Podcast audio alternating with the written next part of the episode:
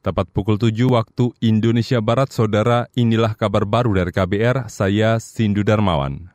Presiden Joko Widodo menginginkan masyarakat beralih dari kendaraan pribadi ke transportasi umum. Kata dia, upaya ini bisa diwujudkan jika moda-moda transportasi umum terintegrasi, mudah, dan nyaman.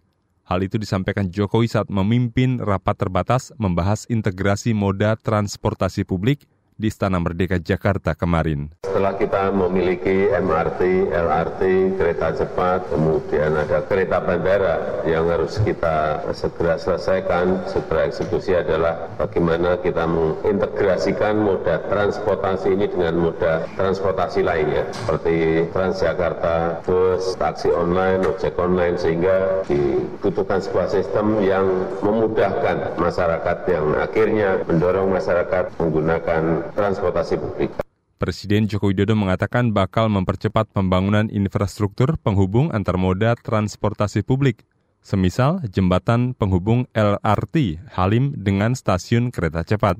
Presiden juga meminta transportasi publik yang inklusi dengan penyediaan fasilitas ramah penyandang disabilitas, orang lanjut usia, ibu hamil, dan anak-anak. Mabes Polri membuka peluang untuk memeriksa Kapolda Kalimantan Utara Daniel Aditya Jaya terkait kasus kematian pengawal pribadinya Brigadir HS. Hal itu disampaikan juru bicara Polri Sandi Nugroho dalam keterangan pers di Gedung Tribrata, Jakarta kemarin. Apabila memang Pak Kapolda ada terkait masalah itu saja akan diperiksa. Namun sampai dengan saat ini uh, belum diperiksa dan nanti akan disimpulkan dari hasil uh, penyidikan-penyidikan dan nanti akan digelar apakah dibutuhkan atau tidak. Juru bicara Polri Sandi Nugroho mengatakan Bares Krim sudah memberangkatkan sejumlah tim dari penyidik lab dan Inavis untuk mengungkap kematian Brigadir HS. Dalam kasus ini, HS ditemukan tewas di sebuah kamar rumah dinas Kapolda Kaltara Daniel Aditya Jaya di Tanjung Selor, Kalimantan Utara, Jumat pekan lalu. Dugaan sementara HS lalai saat membersihkan senjata api. Beralih ke berita olahraga. Posisi Indonesia merosot ke peringkat 8 pada klasemen sementara perolehan medali pada ajang Asian Games 2023 di Cina. Total ada 12 medali yang diperoleh dengan rincian 3 emas, 2 perak, dan 7 perunggu.